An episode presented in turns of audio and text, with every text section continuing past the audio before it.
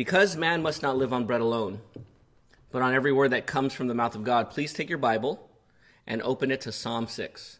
Take your Bible here and open it to Psalm 6. I'll be reading out of the Christian Standard Bible, which is not going to be too different from your translation if you're using a different translation at home. Most of the Bethany Baptist Church members, who I'll refer to as BBC, they um, have a Christian Standard Bible that we use. Psalm 6. Hear the word of the Lord. For the choir director with stringed instruments, according to Sheminith, a psalm of David. Lord, do not rebuke me in your anger. Do not discipline me in your wrath. Be gracious to me, Lord, for I am weak. Heal me, Lord, for my bones are shaking. My whole being is shaken with terror. And you, Lord, how, how long? Turn, Lord, rescue me. Save me because of your faithful love. For there is no remembrance of you in death. Who can thank you in Sheol? I am weary from my groaning. With my tears I dampen my bed and drench my couch every night. My eyes are swollen from grief.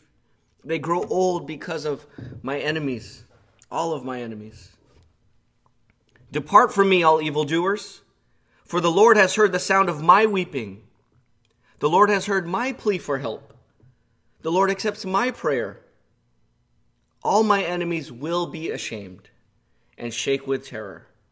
They will turn back and suddenly be disgraced. This is the word of the Lord.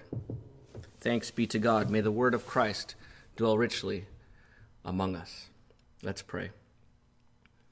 Father, with our Bibles open before us now, we ask for your help. We ask for help to think about your word faithfully. We ask for insight. We ask for eyes to see, ears to hear, hearts to feel what you're saying here. Help us to see the glories of Christ, the glory of who you are, God. We pray for your Holy Spirit's power. We want to abide in your word and let your words abide in us that we might bear much fruit. For those who are suffering, Lord, we pray that you would give them great strength and help from this passage. And those who are not currently in a season of trial and disorientation, we pray that you would help them to hide these words in their hearts, to give them strength for the day of trouble. In Jesus' name we pray. Amen. How do we honor God when we feel convicted and guilty? When you feel sinful, when you feel like you've dishonored God, how do, how do you move forward in your relationship with God? Or to make it even to, to, to, to complicate things, what about or how do we honor God when our guilt combines with uh, the guilt um, the guilt of our sins combines with the pressures of the world. So you have the pressure of the world, you got the problems in life that are not sinful, then you got your own sin, and maybe you have the sins of others, and then you have demons, and they're all pressing on your soul. How do you honor God in moments like that? We all want to honor God if we're Christian. We want to help others. We want to love our neighbors as ourselves. And we want to live, whether we eat or drink, whatever we do, we want to do all to God's glory in our painful, pandemic filled, and broken world. But the sin and brokenness and the curse and devils press on our souls the way that gravity never stops pressing us to the surface of the earth. It never stops. The pressure never stops. It just keeps coming in different ways and different waves, but there's a constant pressure from our own souls and sin, from the sins of others and brokenness, and from demons. There is no break. Now, here in Psalm 6, David is distraught because of his enemies. Look at verses 6 and 7. I am weary from my groaning. With my tears, I dampen my bed and drench my couch every night. So, David is groaning. He's groaning so much, he's tired of being tired. He's weary of being weary. He's tired of his groaning, but he keeps groaning. He has nothing, he can't do anything else except groan in his weariness. He's crying dampening his bed, so he leaves his bed because it's too wet. He goes to the couch. He drenches his couch. He can't stop crying. He says in verse 7 My eyes are swollen from grief. They grow old because of all my enemies. So here's despair. He's distraught because of his enemies, depressed, discouraged, lonely, fearful, anxious, exhausted. And sometimes depression and tears can come without even knowing why you're crying. You're just crying. How, how can we proceed with God when we are debilitated by pressure and pain from our enemies, from the brokenness of this world, from these outside pressures pressing in on us? Now, David's problem is deeper than, than the problems from the outside, it goes all the way to the inside. Look at verses 2 and 3. Be gracious to me, Lord, for I am weak. Heal me, for my bones are shaking. My whole being is shaken with terror. His bones are shaking. His whole being is terrified. One Bible commentator says he's terrified out of, it means to be terrified out of one's senses. As we move from, you know, we've been going through the Psalms, so if you move from Psalm 1 and 2, Psalm 1, Psalm, Psalms 1 and 2 are perfectly ordered. There's the righteous, there's the sinful. The one who meditates on God's word and the one who doesn't. They get judged, the other one flourishes. Great, beautiful, orderly. In Psalm 2, there's God and his Messiah. There's the enemies of the Messiah from the Gentiles, and you're either on God's side or against God's side. God's side wins, and those who with him uh, who with him are blessed, and those who aren't are not blessed, and that's Psalm 2. So blessing with God, cursing, and destruction without God. Everything's neat, right? Evil, destruction good, order, flourishing. But then you get to Psalm 3 through 7, and you get this mixture of, well, what about when the good person is suffering? What about when, when the good person is under distress? Or when the good person has sinned, actually? So from Psalms 3, 4, 5, and 6, you have a progression from David being strong and oriented even in trials, all the way to the point of, of, um, of of fearing God, not fearing God, fearing trials, of being disoriented to the point where you get Psalm 6, and Psalm 6 is sort of the climax of his disorientation. He can't even see his way forward. He's just crying all the time, crying on his bed, crying on the couch, weary from being, from groaning all day. Because of his enemies, his bones are shaking. His anxiety is taking over. He can't see his way forward. He's in despair. He's caught in a spiral that just keeps going lower and lower and lower. How can we proceed when the problem is no longer just merely out there, but in here, in here, in our minds, in our bodies, our bones shaking, in our souls? And what if we get stuck in this inner turmoil forever? What if there is no way out? What if this is our lot forever? That's scary to think about. That we might shrink back from God and just be stuck, not only isolated from God's people and others, but even isolated from God Himself? Scary thought.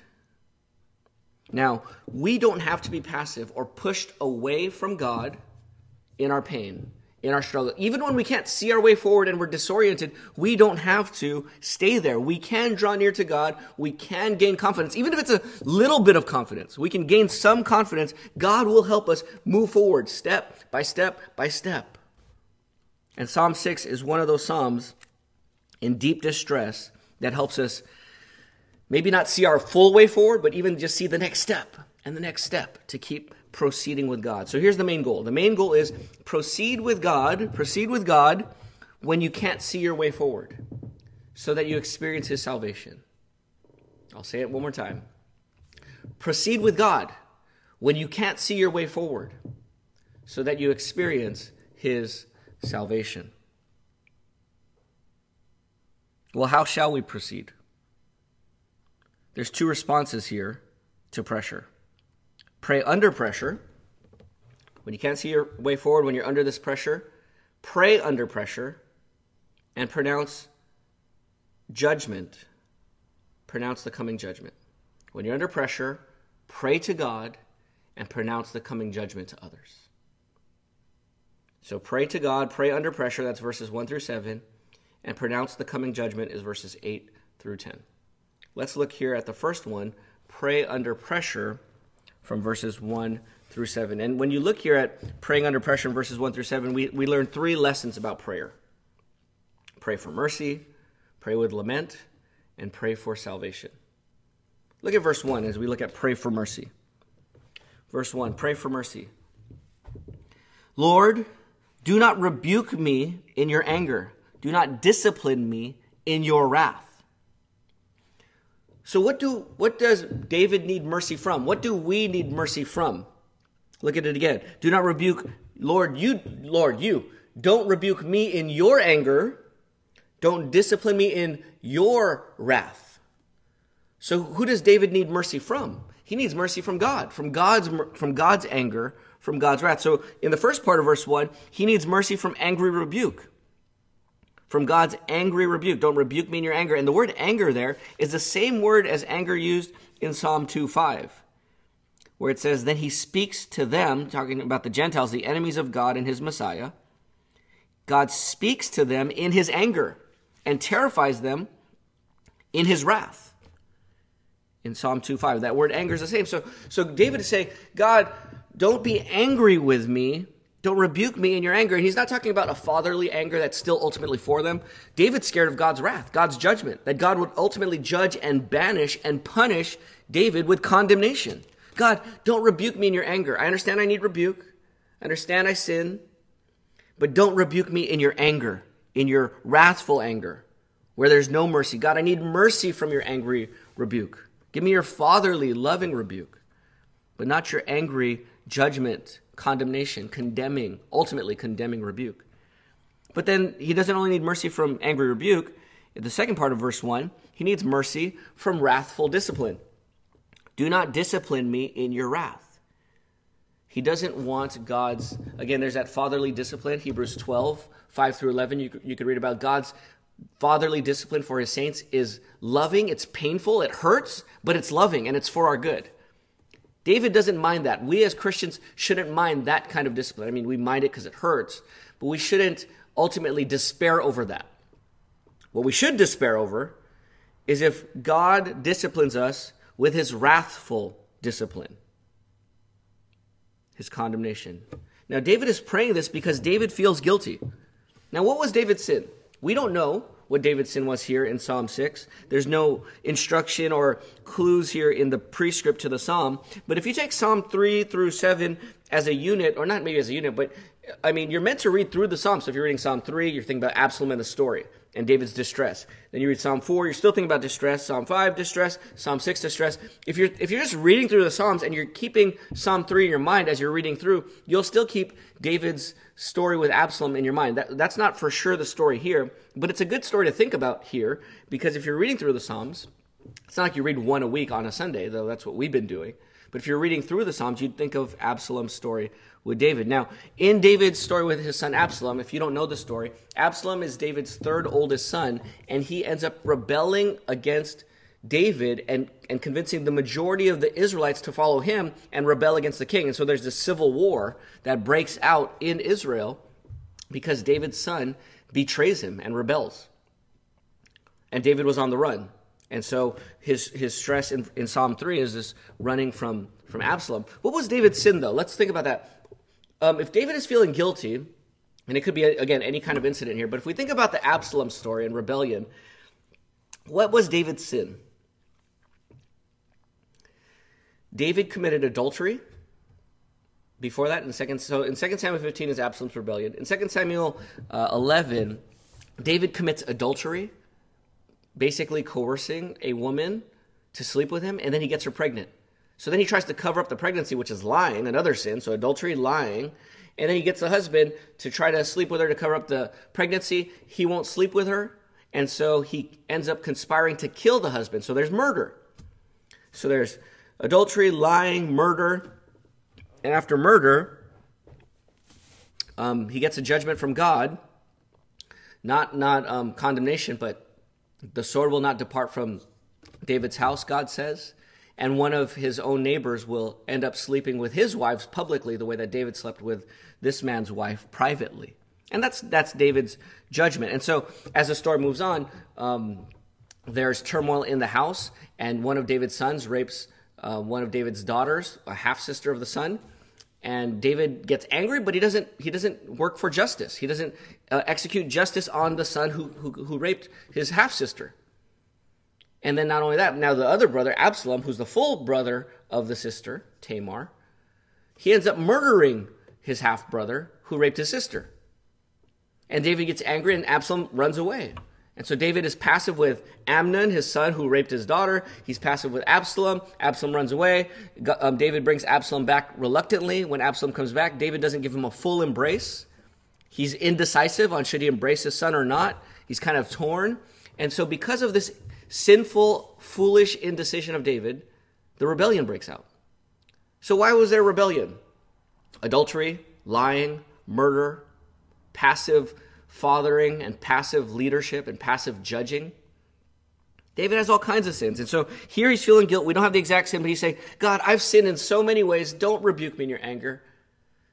Don't discipline me in your wrath. So we learn here to pray for mercy.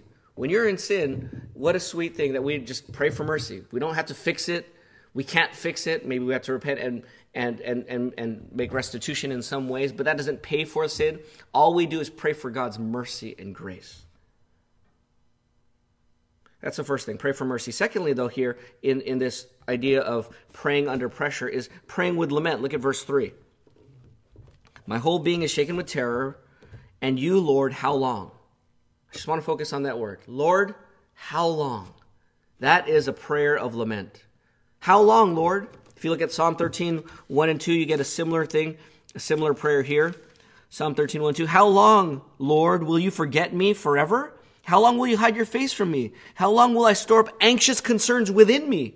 Agony in my mind every day. How long will my enemy dominate me? That's a prayer of lament. Just feeling, just mourning and just crying out in weariness, in groaning. Lord, how long will this happen? That's what lament is it's crying out to God in pain, in sorrow, in mourning. Lord, how long until you end this pandemic? How long until you break cancer? How long until we have glorified bodies? How long until people stop sinning and belittling your name? How long until how long until you end all these false teachers and false religions and secularism and atheism which belittles your name and deceives your churches? That's a prayer of lament. And here David is praying, Lord, how long will I be in this state of disorientation? You know, Jesus says, Blessed are those who mourn, for they shall be comforted. It's, it's wise for us to, to lament and pray with mourning. Now, a lament has three parts moving from negative to positive. It doesn't always move to completely positive. Psalm 88 is one of the darker, darkest psalms of lament. But it starts with three, well, it has three things. So it starts with crying out to God God, help me. How long? Lord, this situation is terrible. So I would encourage you, brothers and sisters, name your brokenness name the pain that's in your life and in this world that's that's pressing in on your soul cry out to god and just name it and say god how long until you end this after crying out to god ask for his help god help me save me deliver me Ask God for help when you lament, and then respond to the Lord in trust and in praise, which is what we're going to see here in this psalm. So cry out to God, ask for his help, respond in trust and in praise. God doesn't always answer. When you ask, How long, Lord? the Lord doesn't say, Five minutes, five months, three years. Oftentimes, He doesn't answer us with a specific answer. It's still good for us to ask. How long, Lord? End this. But God delays. Why does God delay? Now, God doesn't give us comprehensive knowledge of the specificity of his plans. And so, whenever we, ha- we could have a general idea of, of why things happen, but we don't know exactly why. We, we know that God is good. He's going to do things for his purposes, for the good of his church, for the spread of the gospel, for the glory of his name for us to encourage other people, but we don't always know specific reasons why we go through the brokenness we go through. And so God delays. And though we don't know the specific answer why God delays to answer us or why God delays to end the suffering and brokenness and pain, we know this God delays for our delight. God delays for our delight. He loves us. He wants us to enjoy Him and enjoy Him in this world with people, with His people. But in His wisdom, oftentimes He delays for our delight. So when you pray under pressure, we pray for mercy, we pray with lament. And this last thing, which is verses 2 through 7, we pray for salvation.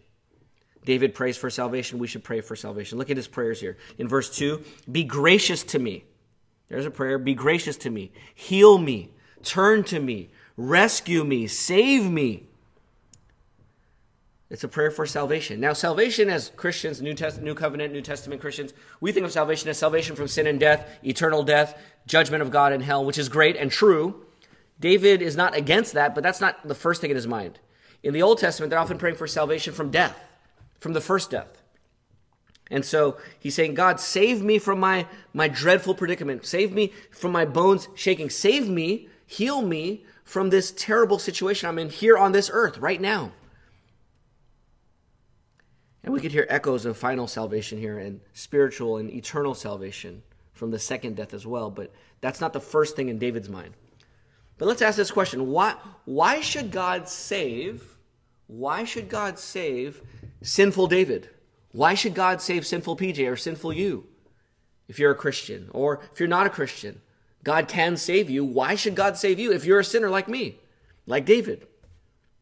Well, David bases this request on three realities in verses um, in, in, three, in three realities here. Why should God save sinners like us, like David? Number one, he bases this on God's compassion. Sorry for all the numbering here, but um, for those of you who are taking notes, I could hear the complaints now. Pray for salvation for your sin based on God's compassion. Look at verses 2 and 3. Why does he pray? Be gracious to me. Why? For I am weak. Heal me. Why? For my bones are shaking. My whole being is shaken with terror. So, God, have compassion on me. I'm weak. I'm shaking. I'm shaking to the core. I have no peace. Verses 6 and 7 I'm weary from my groaning. I can't stop crying. My eyes are swollen from grief. I can't see forward. I'm my it's you can translate my eyes grow dark or dim. I can't see my way forward. I'm lost. Lord, help me in my grief because of my enemies, because of my sin. Save me. Have compassion on me. David prays this because he knows God cares about the pain of his people. He cares about David's pain. He cares about your pain. He loves us. He's compassionate as a father has compassion on his children. But not only is it based on his compassion, secondly, he prays this based on God's covenant love. Look at verse 4. Turn Yahweh, rescue me, save me because of your faithful love. I wonder if you're a member of Bethany Baptist Church, if you've seen the two pointers to the covenant here. Turn Yahweh, rescue me, save me because of your faithful love. And the word Yahweh that I'm using, that's the personal name of God, which is capital L O R D in your Bibles. Turn Lord. Yahweh is the covenant name of God. God said, I am that I am to to Moses in Exodus 3 14 and 15. He says, My name is Yahweh, the God of Abraham, Isaac, and Jacob. I made a promise to Abraham, Isaac, and Jacob that I would bless his seed and his offspring and a nation, and I'd bless all the peoples of the earth through this offspring. I made this promise to Abraham. I'm going to keep it. I'm going to do it. I'm faithful to my covenant. I will bless and save my people from all the peoples of the earth, all ethnic people. And so David can trust in God's faithful covenant love. But then also it says, Save me because of your faithful love. That word faithful love is the word for the covenant love of God, the loyal love of God. The ESV says the steadfast love of God. The, I don't know if it's the King James or the NASB, lo- the loving kindness of God. I've told you this before, I'll say it again because it's a great way. Sally Lloyd Jones, Jones brings it up in her book, the Jesus Storybook Bible here, which you guys have seen before. It's a great book for your kids. She calls it God's never stopping, never giving up, unbreaking, always and forever love. God's love never stops, it never gives up, it never breaks, it's always there, it's forever there. And so David can base his confidence God saved me as a sinner because you're compassionate, because you're a covenant keeping, covenant loving God.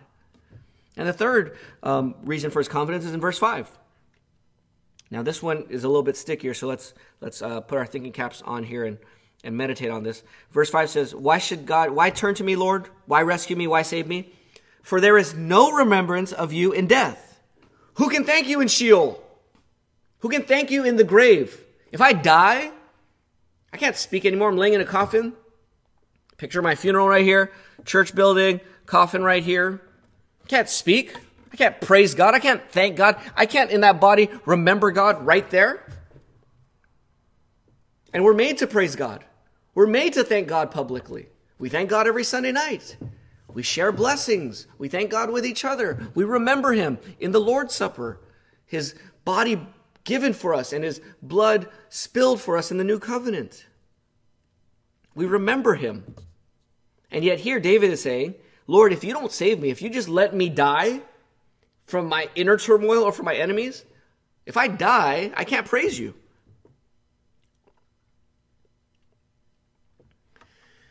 So, what, what is David basing his confidence that God would save him?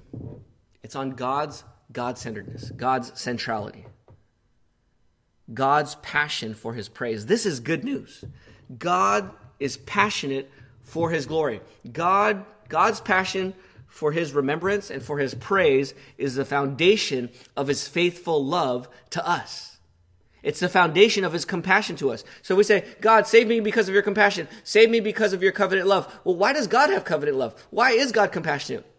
Because God is central in God's heart and mind. God cares about his glory. And David knows that and says, God, if I die, I can't praise you. Don't you care about your glory? Isn't your love for us an expression of a desire and delight in your glory being shown up and showing off to the nations forever and ever? That is why God does what he does. Out of his infinite love for us, in, in sweeping us into the Trinitarian joy in the glory of God. God wants to pour out his love towards sinners, not only to save them, but to pour out his own joy and happiness in them to the point where we're almost ready to burst in joy and, and celebration. That's God's love. But when we're in Sheol, when we're in the place of the dead, David is saying, I can't praise you there. So save me from death. Now, this is strange, especially for us New Testament, New Covenant Christians, because we know that we, we have a better picture of the, of the afterlife. Now, David, I have a question here when I, when I read this. Why do the psalmist, why does David and other psalmists, why do they argue that God should save them based on the fact that the dead don't remember God and won't thank God and won't praise God? I mean, listen to Psalm 88, verses 10 through 12. Do you work wonders from the, for the dead? He's praying to God. Do departed spirits rise up to praise you? Will your faithful love be declared in the grave? Your faithfulness in Abaddon, another name for the grave. Will your wonders be known in the darkness, or your righteousness, your righteousness in the land of oblivion? The argument of the psalmist is if I die, I can't praise you among your people in the grave. Now, the psalmists are this is the word of God, so they're they're right. I mean, this is biblically true. It's poetic, but it's biblically true. But it's the Old Testament as well, so they don't have a complete picture. They don't have a. I mean, the New Testament reveals more truth as as as God continues to reveal things ultimately in Jesus Christ and His apostles. So um, they do have a true view of the afterlife, but it's an incomplete view. Now, their point is true and valid that you cannot praise God on earth to others when you're dead. You can't do it. Psalm 30, verse 9 says, What gain is there in my death if I go down to the pit? Will the dust praise you? Will it proclaim your truth? Now we know we will praise God in heaven. Bodies in the ground um, are um, to be absent from the bodies, to be present with the Lord in 2 Corinthians 5. So we will praise God, but we won't praise God here on this earth. I can't come here to, to Bethany Baptist Church's building and come here among my covenant church family and praise God to you and preach to you and, and hear you preach and gospelize me back. We can't do that when I'm dead. So that, that's true. But, but the, the psalmist here lacks the, the New Testament revelation and understanding that when Christ comes, he brings in that joy even now, that even when we die, we can actually be with the Lord Jesus in heaven. They don't, they don't know that New Testament revelation yet. So the psalmist seem to say that there's a particular benefit and opportunity to praise God here on earth because they can praise God among his people on earth. When they're dead, they can't do that. But notice in Psalm 30, verse 9, it says, What gain is there in my death? Now, when you hear gain, what New Testament verse do you think of? He's saying, There is no gain when I die because I can't praise you among your people. I can't proclaim your truth to people. So there is no, like, what gain is there? Not much. But what New Testament verse are you thinking of? Say it. For me to live is Christ and to die is gain. Philippians 1:21. That's what Paul said. But Paul said, you know, to, to, to depart and to be with the Lord is far better. But then he says in Philippians 1, but it is beneficial for me to stay here for your sake. So I'm going to stay here in this in this world. Philippians 1, let me look at it exactly here. Philippians 1 verse 22 and following. He says here um, He says, To re- remain in the flesh is necessary for your sake. Since I'm persuaded of this, I know that I will remain and continue with all of you for your progress and joy in the faith, so that because of my coming to you again, your boasting in Christ Jesus may abound. So Paul's saying actually the same thing as the psalmist in the sense he knows that dying is gain. He has a fuller picture of what happens after death, even before the resurrection of our, of our glorified bodies. But he agrees with the psalmist. If I die, I can't help the church grow. I can't help spread the gospel here anymore. I'm dead. I'm gone. I can't praise you anymore in live real time. Here among people who need encouragement and progress and joy in the faith. And so, similar to the psalmist, we can pray, God, if save me so that I can keep proclaiming your name, so I can keep helping my church family and other Christians grow in their faith, so I can help non-Christians hear the gospel and maybe believe the gospel and repent and trust in Jesus. So cry out to God, brothers and sisters, in your pain. Cry out to God in your suffering. Remember last week? And if you weren't here last week in our Zoom meeting or you haven't seen the video yet, I encourage you to go to our Vimeo page, our church website, and listen to the sermon by Ben, Pastor Ben, um, on Matthew 14, verses 19, uh, 29 through 31, on, on Christ um, saving Peter from um, drowning. Peter's walking on water and then he drowns. He starts sinking and he says, Lord, save me! And Jesus comes immediately and picks him up and says, Why did you doubt? You have little faith. But notice Peter is crying out, Lord, save me in desperation. Cry out to God in your desperation. You can't see your way forward, just cry out to God God, save me, deliver me, rescue me. Or you could even, and even in crying out, you can trust God like Martha when, when her brother Lazarus died. And, and Jesus said, Don't you believe in the resurrection? And he says, I know he'll rise in the last day in John 11 24. Cry out to God, Lord, I know that there's a resurrection. I can't see it right now. I can't feel the joy of the resurrection. I'm so overwhelmed with grief. But I know there's a resurrection. I know, as it says later, actually, the next verse here, John 11 25, Jesus says, I am the resurrection and the life. Lord, I know you're the resurrection and the life. So cry out to God. Even sing to God songs like Just a Closer Walk with Thee. Though this world with toils and snares, if I falter, Lord, who cares? Who with me my burden shares? None but thee, dear Lord, none but thee. Just a closer walk with thee. Grant it, Jesus, is my plea. Daily walking close to thee. Let it be, dear Lord, let it be. What is your reaction when you are in a sticky situation that's overwhelming? What is the first thing you do? Who do you run to? Who's the first person you run to? How many things do you do before you go to God and lay yourself bare before His Word and His ways? You're going to face all kinds of trials in life trials in your family, trials in the church, trials at work, trials at school, trials of loneliness, mental health trials, relationship, relationship trials, relational trials, financial trials, health trials, bereavement trials. You're going to be facing trials in this world. So pray to God in your troubles. Let the God later mentality be banished from your mind. Don't think God later. What can I do now to fix this? Who can I call? What can I do to get my mind off this? How can I distract myself? Don't do the God later thing. Do the God first thing. God is not a break in case of emergency last resort. He is your first call, your first friend, your first security. Children, listen up, children. Children, David was struggling here. He was scared. He was sad. So, children, I want you to know that in your pain, God is telling you, even as you run to mommy and daddy, go to God in your pain. Ask God for help. Cry out to God. God hears you. God knows you're there. God knows you. Pray to God. Pray to the Lord Jesus to help you. God gave you parents and other church family to help you, but we can only help you because God helps us. And God can help you even apart from us, apart from adults and your parents who love you. Brothers and sisters, let's pray to God. Let's take our tears to Jesus.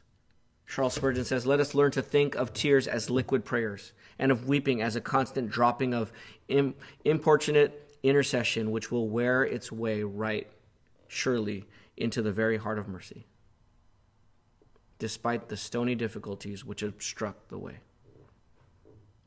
Let your liquid prayers go to God. God cares. He promises and fulfills. He saves us. He forgives us. He's patient and merciful. If you're not a Christian, I want to invite you right now to God's salvation. God wants to save you from your sins.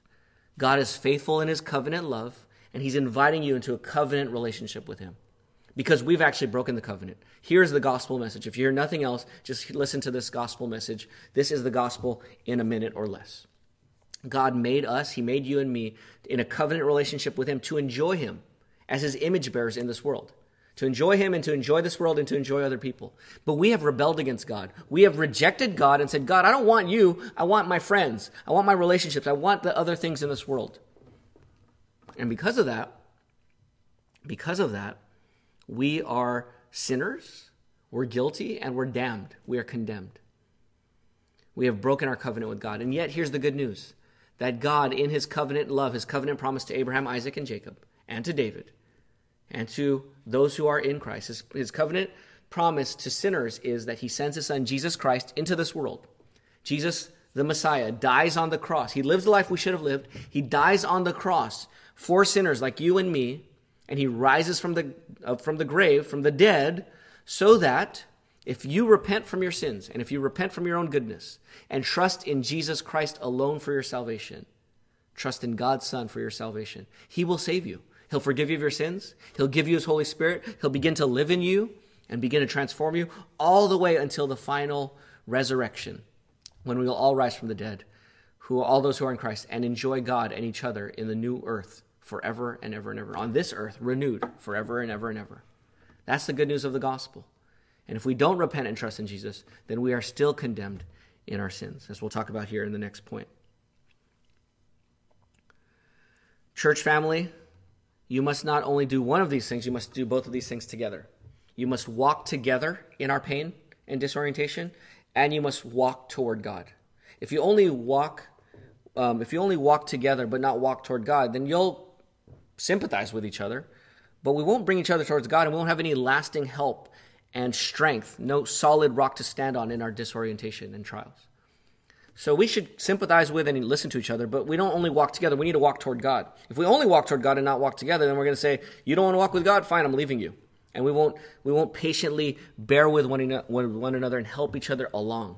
So let's walk together as a church family and let's walk toward God together. If you're not, uh, if you're a Christian, you're not part of a church family, you really should join a church family. Why don't you reach out to us, and we'd love to recommend a church to you in your area. So here's the main goal proceed with God when you can't see your way forward so that you experience His salvation. We proceed with God by praying under pressure. That was number one. And number two now, and lastly, pronounce, pronounce the coming punishment, verses 8 to 10. Pronounce the coming punishment. Look at verse 8. Depart from me, all evildoers. Verse 10 All my enemies will be ashamed and shake with terror. They will turn back and suddenly be disgraced. Here, David is pronouncing to his enemies and then to everyone, including the covenant community, just as a general pronouncement, that his enemies will fall. They will be separated from the king. Now, David is praying and pronouncing this from his pain. Maybe he's he's got a little bit more clarity, a little bit more confidence here. There's a transition here, right? He's like in this pain, crying, can't stop crying, and then all of a sudden, depart from me, evildoers. All of you are going down. How can David do this in his pain? He does it because of God's love, as we've been talking about for the last few minutes here. But here's what I want you to know about your pain your pain is not only about what God is telling you. Now, God is speaking to you in your pain. God screams to us in our pain.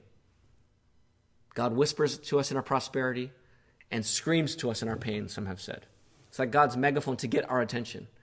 So our pain is for God to speak to us and, and, and help transform us. But it's not only for, for you, it's not only for me. Your pain is designed as a platform to proclaim the judgment of God and the salvation of God. Your pain is the platform for, for proclamation, for proclaiming the goodness of God and the judgment of God in Christ. So, what do we pronounce? What does David pronounce? he pronounces three things. He pronounces separation from the king, the king, God's king. That's in verse 8. In verse 10, he pronounces future, future, um, future physical, emotional, and spiritual terror in verse 10, the first part of verse 10. And the second part of verse 10, he proclaims future disgrace and shame at the judgment. So look, look at this first one. He, he says, You will be separated from the king, from God's king and his people. Look at verse 8. Depart from me, all evildoers. Now, David is the messianic king, and as he's the messianic king, he's saying, You will be separated from me. Depart from me. Get away from me. I am God's, and I am the leader of God's people, and you're not on my side. You're not on God's people's side, so depart from me. You're banished, the way Absalom was actually banished. Now, why does why why is David so confident that God will banish his enemies? Look at verse 8. For the Lord has heard the sound of my weeping. God hears his king weeping. He hears the cries, the groaning, even when we don't have words to say. The liquid tears are prayers, the groanings are prayers. God hears the groaning, God hears the weeping. Not even the words, just the weeping, and he cares. But God does only, he's not only going to answer David's prayer against his enemies because he hears David's cries, he actually hears David's words. Look at the next part, verse 9. The Lord has heard my plea for help. He hears the king's prayer. And this is what Jesus tells us, doesn't he? Ask and you will receive. Seek and you will find. Knock and the door will be open to you. Ask for specific things and you'll receive what you ask for. Seek for specific grace and you'll find it. Knock on specific doors of opportunity that you're seeking. Ask God for it. Knock on it. Ask God for it. And the door will be open to you. Because God hears the pleas of his people. Here's the plea of David here. God deliver me. God save me. God judge my enemies. And so David says, I know God's going to answer because of his covenant love. And therefore, you enemies, you will depart from me. So he hears the king's weeping, he hears the king's prayer, and, and, and then he receives or he accepts the king's prayer. Look at verse 9 again. The Lord accepts my prayer. So my weeping, my plea, my prayer, the Lord accepts my prayer. And it's not because David is sinless, as we've talked about already. God can accept the prayers of sinners because God is gracious. God is faithful to his covenant love, which is consummated in the blood of Jesus Christ. When he says, This cup is a new covenant in my blood, Christ's death guarantees God's covenant love to God's covenant people. And so God will accept our prayers. That's why we pray in the name of who? We pray in Jesus' name, because it's in Christ's name that our prayers are accepted before the Lord. Now, David did not know Jesus' name, but he's praying according to that same covenant promise before Jesus came. So, David trusts God's covenant to Israel and his covenant to Abraham, Isaac, and Jacob. David trusts that the threat that the serpent would be crushed in Genesis 3 and then promised a blessing in Genesis 12 to Abraham, Isaac, and Jacob that's going to come through the tribe of Judah in Genesis 49 with a scepter, the king. David knows that the king before him in Israel was not from Judah, he was from Benjamin, Saul, And David is the king from Judah. And it said in all the way back before the Exodus, in Genesis 49, verse 10, that, that the scepter, the ruler of God, would come from Judah. So David, then David gets the Davidic promise in 2 Samuel 7, and he realizes, wait a minute, God promises a blessing through Abraham to crush the serpent. In Genesis 49, he's coming from Judah. I'm from Judah. I'm the first king. And then God promises me that I'll never have a descendant of mine not sitting on the throne, but my, my dynasty will last forever. I must be part of this line to fulfill these covenant promises. And David believes that. Even when he's crying his eyes out and can't see his way forward, even when his son is trying to kill him and he's on the run, he believes that God will keep his promise because it's not just about David's life. David lived around 1000 BC. 1400 years uh, before that, I mean 400 years before that, he delivered uh, Moses and the Israelites out of Egypt with his covenant promise. And he made the promise 1000 years before that or so, 800 years to Abraham. And so David knows that these promises go all the way back from him, 400 years back to, uh, to Moses, 1,000 years back to Abraham, Isaac, and Jacob, and then before that, all the way back to the Garden of Eden with the threat. David trusts in God's promise. So when you're crying in your pain, you're praying to God, you're meditating on God's word, and what happens? As you meditate on God's word, what comes by hearing? As you're thinking and hearing God's word, faith comes by hearing the word of the Messiah, the word of God in the Messiah. So here we see that, that David gets comfort in the pain. His confidence comes, his confidence and strength come in the pain, in the trial, while he waits for God, while he's still somewhat disoriented. Faith comes by hearing, so we meditate on Christ. So when you are disoriented and you can't see your way forward, you can't think and concentrate for more than five minutes in your pain, whatever minute, if you could concentrate for one minute, meditate on God's word and pray so that faith would come by hearing because confidence comes before comfort. Confidence in God comes before the final comfort. Now, this confidence is due to an answering touch from God, a pouring out of his grace through faith as, as, as David meditates on God's truth. That's what, Psalm, that's what Romans 5 5 says. In our affliction, the love of God is poured out into our hearts. God from heaven pours out into our hearts his love while we are in our affliction. As we trust in Christ, as we trust in God's word. God pours out his love. He gives us confidence in his word. He gives us more and more faith, and our doubt deteriorates.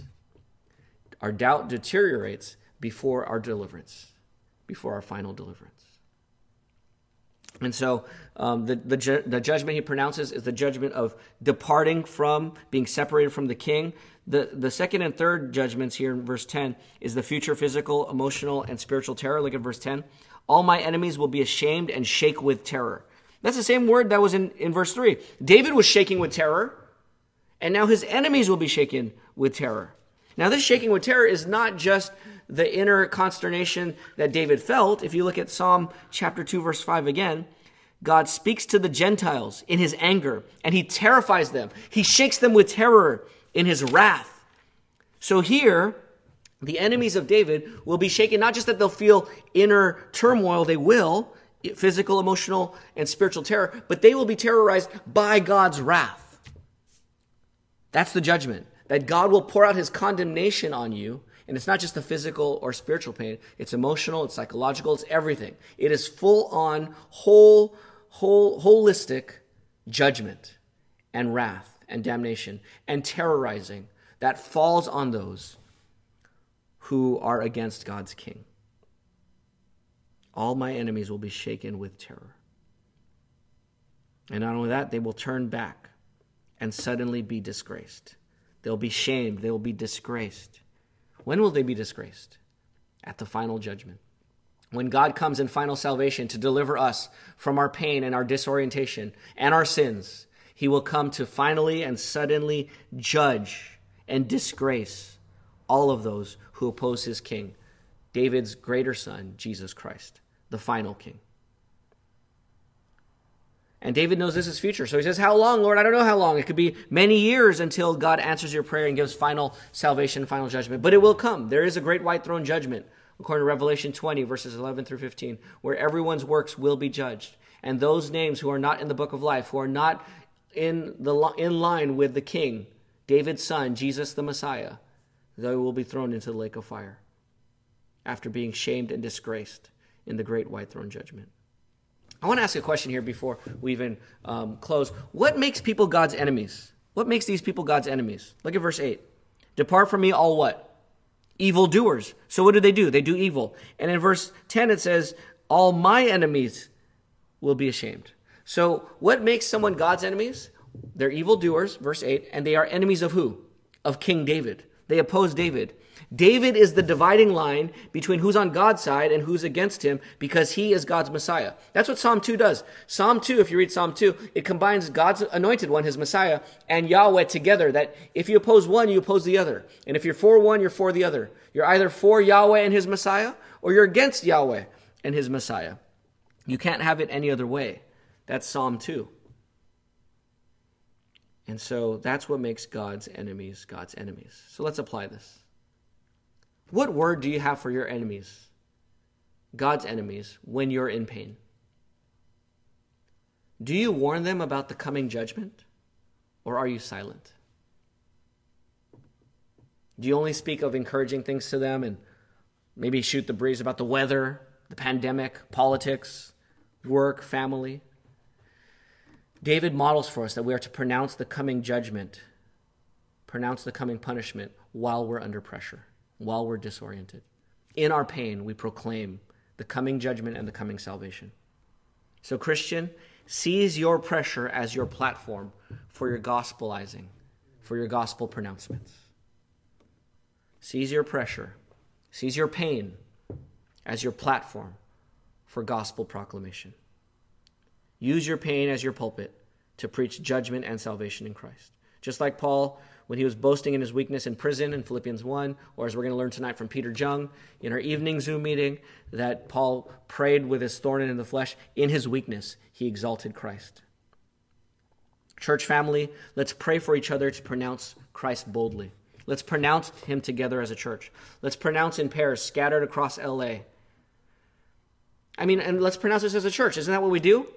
What, what does our church confess to this confused world from our confession of our from our confession of faith? Here we have our BBC confession of faith. What do we proclaim as a church to this confused world who doesn't understand God's message and God's truth? Here's what we proclaim. Article 23. The judgment. God has appointed a day wherein he will judge the world by Jesus Christ, when everyone shall receive according to his deeds. The wicked shall go into everlasting and conscious punishment, the righteous in their glorified bodies into everlasting life in the new creation. That's what we believe. Final judgment. I encourage you to copy and paste this and post it on your social media accounts just to proclaim as a church, to proclaim as a Christian the final judgment. If you're not a Christian, Christian, just know this judgment is coming for us all. It's inescapable. inescapable. John 3:36 says the one who believes in Jesus has life. Um, but the one who doesn't believe in Jesus, God's wrath remains on him. So if you're not a Christian, if you're not trusting in Christ, God's wrath remains on you. So what will you do? We're pleading with you to trust in Jesus and repent from your sins. Now you might say, why are you Christians so pushy? You're so pushy with your way. It has to be your way. We have to trust in your Jesus and your your Bible. Why can't you just love us and let us be? Well, we do want to love you, but we can't let you be any more than you would let us be if you loved us. And we were in a so if i was in a house burning and i was in my balcony and i'm just greeting you hey how you doing? And um, my house is burning behind me and i don't see it burning. You could see the fire coming up and i don't see it or sense it yet. If you don't say hey pj dude, there's a fire, get out, run. If you don't warn me and call, me to flee, if you're like, oh, I don't want to offend him, I'm going to let him be, I'm going to let him do his own thing, I'm going to do my own thing, I don't want him to be upset with me, and then I end up burning in the fire and dying, that wouldn't be love. Even if I got mad at you and said, nah, don't tell me that, don't push your view of fires on me. The loving thing to do would be to urgently and honestly plead with the person to run from the danger. And that's what we're doing as Christians. We believe that God is God and that Jesus is the Messiah and the Son of God, God's Son, and God very God, and that He's coming in judgment. And so we're warning you in love. So we ask you to at least consider these things. Now, Christians, don't assume, if you're a professing Christian or member of the church, don't assume too quickly that you're on the Messiah's side. You might be. I trust and hope you are. But you might not be. You need to ask yourself Am I really on the side of the Messiah? Do I actually, um, or do I actually do things that oppose the Messiah, or belittle him, or displace him, displace him, or marginalize him, or heartlessly, or maybe I, my, I honor him with my lips, but my heart is far from him. Matthew 15, 8. You know, here in Psalm 6, 8, depart from me, all evildoers. Do you hear an echo of where that is in the New Testament? Depart from me, all evildoers. That's right. If you know this, Matthew 7, where um, Jesus tells people to enter by the narrow gate in Matthew 7. He tells them that um, there are false prophets in the world, but you'll recognize them by their fruit. And then he says this in, um, in, in Matthew 7 21. Not everyone who says to me, Lord, Lord, will enter the kingdom of heaven, but only the one who does the will of my Father in heaven. On that day, many will say to me, Lord, Lord, didn't we prophesy in your name, drive out many demons in your name, and do many miracles in your name? Am I, aren't I a member of a church? Then I will announce to them, I never knew you. Depart from me, you evildoers, you lawbreakers. There's a quote from Psalm 6 8. Jesus says, Depart from me, I never knew you. And so he says, Everyone who hears the words of mine and acts on them will be like a wise man who builds his house on the rock that withstands a storm. But if you hear God's word and you don't do it, you're like a man who builds his house on the sand. When the storm comes, it collapses. And on judgment day, you will be disgraced. Christian, are you really on Christ's side? Do you really trust him? Do you hear his words and follow him in your trials? Or do you only hear his words but don't follow him?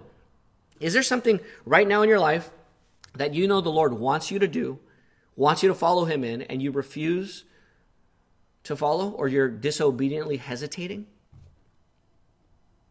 Repent. Trust in Jesus. Ask him to help you and follow him where He leads you instead of just hearing and hesitating. So here's the main goal of the whole thing proceed with God when you can't see your way forward so that you experience His salvation. How will we proceed with God when we can't see our way forward? By praying under pressure and by pronouncing the coming punishment. Now, David, as a sinner, prayed in verse 4 Save me because of your faithful love. Save me. And God would save David even though he sinned. Why would God save sinful David, the sinful king, where justice demands that God would punish him for his crimes? Why would God save him? Why would God save people like us? Because Jesus had come to save. You know, in John chapter 12, Jesus comes to the end of his ministry with his disciples, and he says, Unless a grain of wheat falls into the ground and dies, it doesn't bear fruit. But if it dies, it bears much fruit. And then he says, Whoever loves his life will lose it, but the one who hates his life in this world will keep it for eternal life. That's if they lose their life and follow Jesus. And then Jesus, this is the end of his ministry, and he feels this burden. Unless a grain of the wheat dies, unless someone loses his life, he can't save it. And he feels this burden. And then he says this in John 12, 27. Now my soul is troubled. What should I say? Father, save me from this hour? but that is why I came to this hour.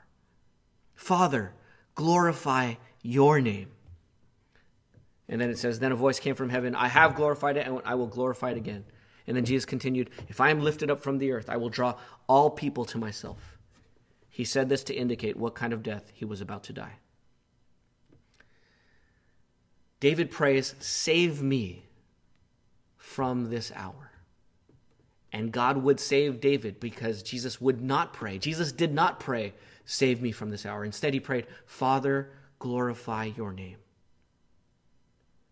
And so, Jesus, even as he asked for the cup to be passed from, ultimately said, Nevertheless, not my will, but your will be done. So, God, Jesus would not finally pray, Save me from this hour of judgment and death, so that David could pray, so that we could pray, Father, save us from this hour of judgment and the second death, the eternal death.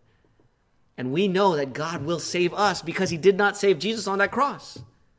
He could have, but he didn't. And Jesus didn't want to be saved from that cross. He, didn't pray, Save me from this hour. Glorify your name, Father, in my death, that I might save all of the sinners who will pray, Save me from my sins, save me from death, save me from judgment, save me from the brokenness and pain of this world ultimately. Praise God that Jesus didn't pray, Save me from this hour. But instead, he prayed, Father, glorify your name on the cross. So, how do we honor God when we feel convicted and guilty? How do we honor God when our guilt combines with the sins and pressures of this world to crush us? Here's my call to you have a time of prayer. Here's my challenge to you. Have a time of prayer where you call one of the members of our church, you get on a FaceTime call or a Zoom call, a video call, and you meet with another member of our church and you spend time say, hey, let's pray for 10 minutes or five minutes. Let's do a prayer of confession. Let's confess our sins to the Lord. Let's lament over the brokenness of our lives and of this world and of our church family. Let's mourn together. Let's ask God for help.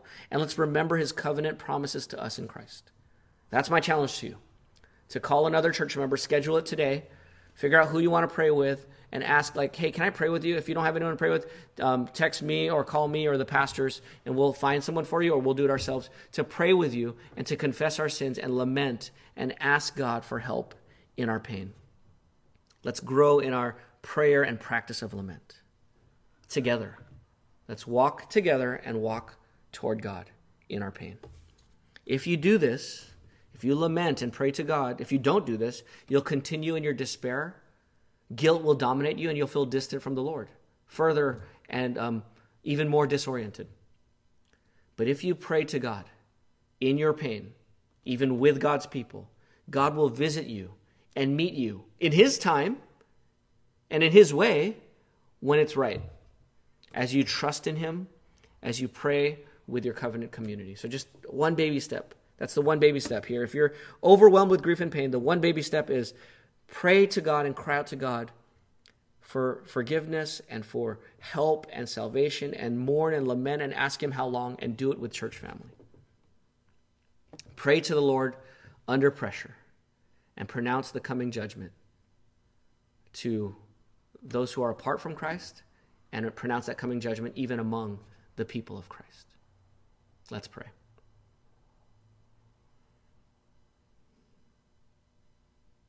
Give you a moment to pray on your own, and then I'll close.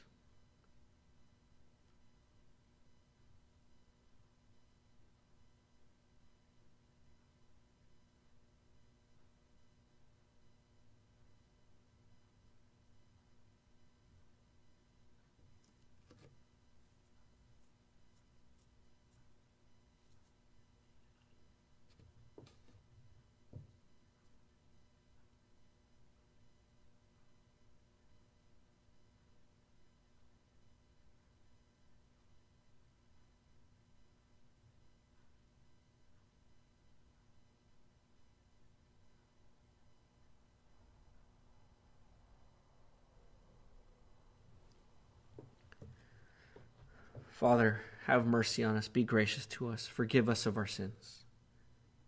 Forgive us of our hidden faults, our unintentional sins, and our intentional sins. Cleanse us, Lord. Meet us here, Lord. Help us, save us, and deliver us. How long until you come? Lord Jesus, come soon. We need you.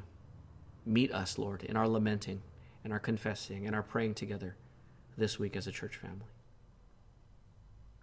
In Jesus' name we pray. Amen.